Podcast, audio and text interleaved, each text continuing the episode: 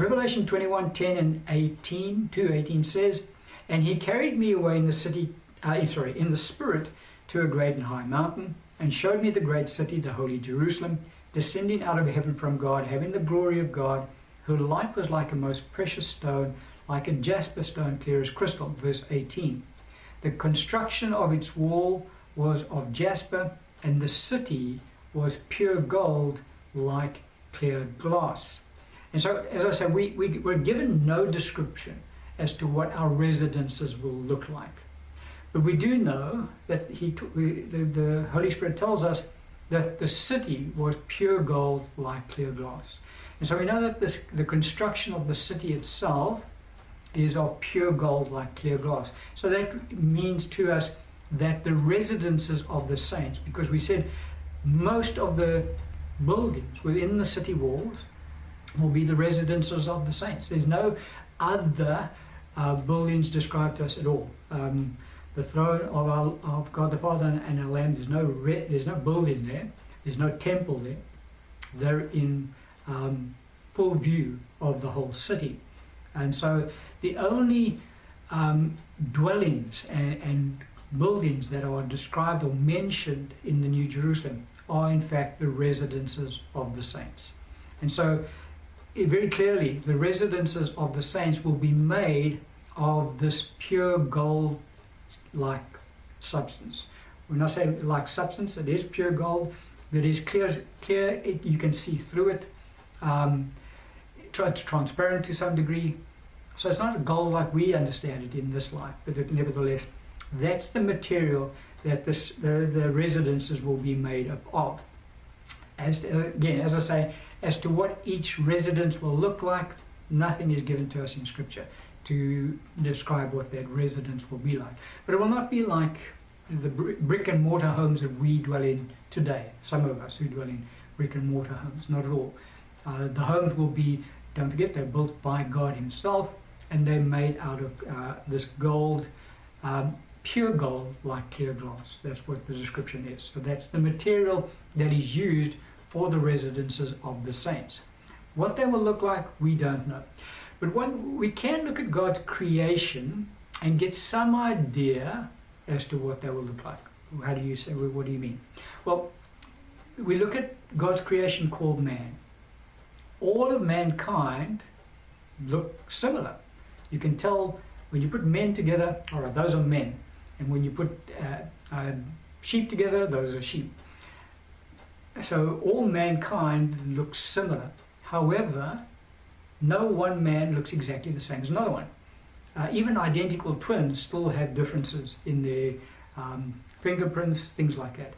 And so there's no one of us, not one of us, shall I say, that are exactly the same. We are similar, but we don't look alike. We all look different. And so th- that kind of points to us what our residences will look like in the New Jerusalem. They will all be similar, but they'll all be completely different. They'll all look different. Not one resident, resident, sorry, will look the same as another. They will all have their own unique design given to, given to it by God. But they'll all be similar. So I, I, I, I trust you understand the concept. Um, now, something else we need to understand about the, the, the residences where the saints will dwell is as we'll get into it uh, through this, se- this section, um, the street of that is alongside the, the river of life. Well, it's actually um, the river of life is described as being in the middle of the street. So, in fact, there are two streets. And those streets are paved with gold. Well, not paved with gold, they're made of gold, the same substance that the residences are made of as well. That street will only begin at the edge of the sea of glass. Now, the river of life flows from the throne of God and the throne of the Lamb.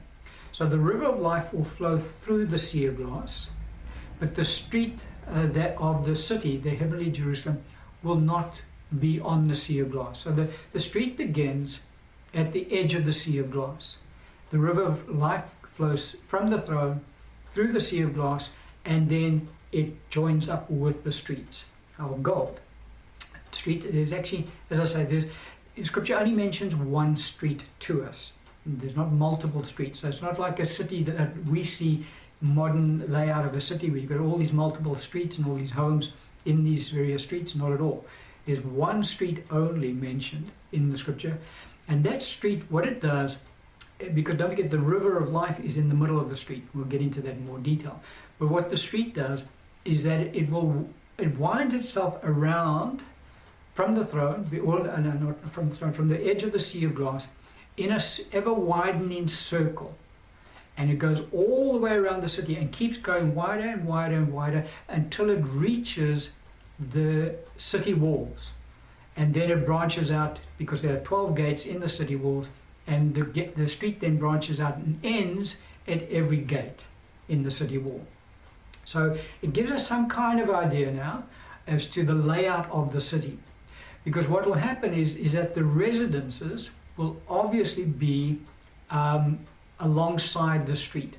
And so you will have residences in ever widening circles um, uh, next to the, the, the, street of gold, and it will just go wider and wider and wider until it reaches the city walls. So I, I hope you understand how the, the, the layout of the city is. Not multiple streets, it's one street only, and that street, as I say, will grow in ever widening circles until it reaches the city walls. Now, the city walls are in fact 1200 kilometers away from the throne of God. So it gives you an idea of just how the residence that is at, located at the city wall will be 1200 kilometers away from the throne of God. Um, which again gives us some uh, inkling as to the hierarchy of God's kingdom and what it will be like in the heavenly Jerusalem. Because the, time and again, our Lord said to us that many in this life who are first will be lost in the life to come. And many who are lost in this life will be first in the, in the life to come. And so, understanding now the residences, um, beginning at where the sea of glass ends, and then the residence ending at the city walls. Obviously, the saints who are counted to be great in the kingdom of God will be housed closest to the throne of God. That's how it's going to work. Jesus said, Many who are last in this life will be first in the life to come, and many who are first in this life will be lost in the life to come. He's comparing his saints when he says that. He's not talking about the unbelievers who are outside completely. And so, as I say, those who are considered to be great in the kingdom of God will be housed, their residences will be located closest to the throne. And so it will be um, that all the way down the hierarchy until, the, until we get to those who are considered to be least in the kingdom of God. Jesus spoke about those who are great in the kingdom and those who are least in the kingdom. And so those who are least in the kingdom of God will find their residences along the city walls. And they will be 1200 kilometers away from the throne of God. Whereas the residence that is um, greatest in the kingdom of God, we said it's roughly 70 kilometers away from the edge of the sea of glass to the throne. And so that gives you some idea as to the closeness and the distance away from the throne based on what he's done in this life. Well, don't forget, um, our Lord said that if you want to be considered great in this life, you have to become servant of all. Mark 9:35 uh, spoke about that, and our Lord in Mark 10:31 spoke about he who is least. Sorry, uh, those who are uh, first in this life will be last in the, in the life to come, and those who are last in this life will be first in the life to come. And so that kind of gives us some idea as to the layout of the city. It will be um, this, this one street going around in circles, uh, kind of a, a circle because this, this, the city is laid out as a square, in ever widening circles, and the residences in between that. And as I say, uh, those who are considered great, closest to the throne, those who are considered least, furthest away from the throne. So that's pretty much how that will pan out. When, when we get our addresses allocated to us when we move into the heavenly city. Another passage of scripture um, in Luke 22 29 to 30, we're, we're, we're just looking at passages of Scripture because, as I say, Scripture gives us no insight to what the residences will be like. But there are glimpses that we can pick up from Scripture that we can say, okay, well, that must then pertain to the saints' residences as well. And so this is the one we want to look at. Luke 22, 29 and 30 says, And I bestow upon you a kingdom, just as my Father bestowed one upon me, that you may eat and drink at my table in my kingdom and sit on thrones judging the 12 tribes of Israel. And so here our Lord talks about his table in his kingdom. Now, in uh, Psalm 48, 8 and 15, verse 8 and 15, it describes the palace of our Lord Jesus Christ in the heavenly Jerusalem. And so our Lord will have a palace that he will dwell in. God the Father will always remain on the throne. He never leaves his throne. He's never done that uh, we've ever seen in Scripture. Even when he travels around, he travels around on his throne. But nevertheless, our Lord Jesus Christ does get up from his throne and move around. He does that even today. He did that in, uh, in after he was seated at the right hand of the Father. On, on numerous occasions, he came down, spoke to the saints, went back up into heaven, um, and is seated at the right hand. So Jesus moves around, and the Scripture des- describes him as actually having a palace in the heavenly city. And so our Lord, in, he, in this passage of Scripture, talks about the table that he will have, where he will share meals with those who are counted worthy to sit with him at his table. Um, and obviously, the 12 apostles of the Lamb fall into that category with others as well. We're not going to get into that in kind of depth today. But the point that I wanted to make here is that in our Lord's palace, he has this room where he has this table where he can sit and enjoy meals with, um, the, with fellow saints. He obviously has in his garden area also a place where he can sit and enjoy meals with his saints.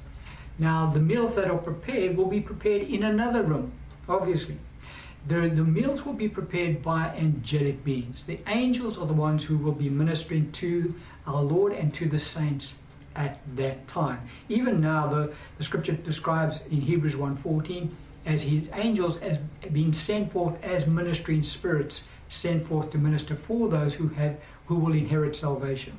And so that is their role and their function. So that the angels will be preparing meals for the saints, our Lord at his table, and he will be sharing those meals with his uh, saints. That same principle will be applicable to the residences of the saints in the heavenly city.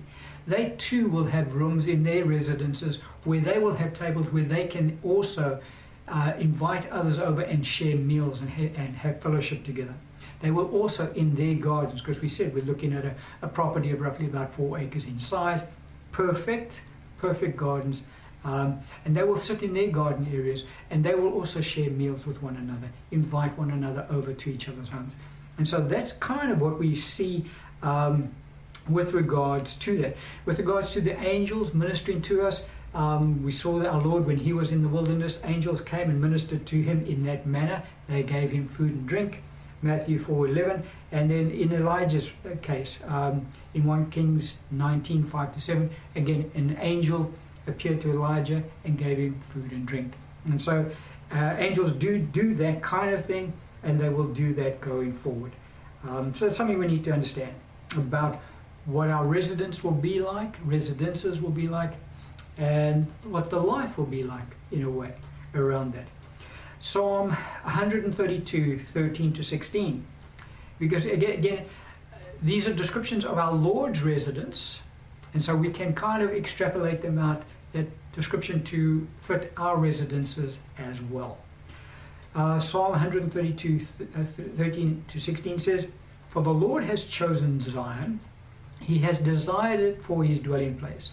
This is my resting place forever. Here I will dwell, for I have desired it.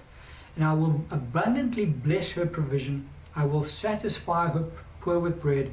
I will also clothe her priests with salvation, and her saints shall shout aloud for joy. And so verse 15, God the Father speaking, he says, I will abundantly bless her provision.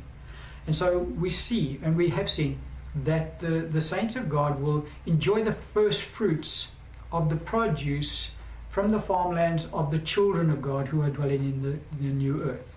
And so that's the abundant provision that God will provide for his saints in the city. And we will partake of the foods that God has created. Not because we have to, we've, we've said that, because we'll be dwelling in resurrected bodies, and our resurrected bodies will not need natural sustenance in order to be sustained. Uh, our resurrected bodies will partake of the fruit of the tree of life. So, how will the meals be prepared in the heavenly city of Jerusalem? Well, there won't be wood fires burning and things like that um, because this is a perfect city, don't forget. So, how do we understand how it will happen? Well, um, we, we again catch a glimpse speak, looking at our Lord Jesus as to how he did things, and we can see how it will take place in the heavenly city as well. John's Gospel 21, verse 9 to 13. Scripture says, Then as soon as they had come to land, they saw a fire of coals there, and fish laid on it, and bread. And Jesus said to them, Bring some of the fish which you have just caught. Then Simon Peter went up and dragged the net to land, full of large fish, 153. And although there were many, the net was not broken. Jesus said to them, Come, eat breakfast.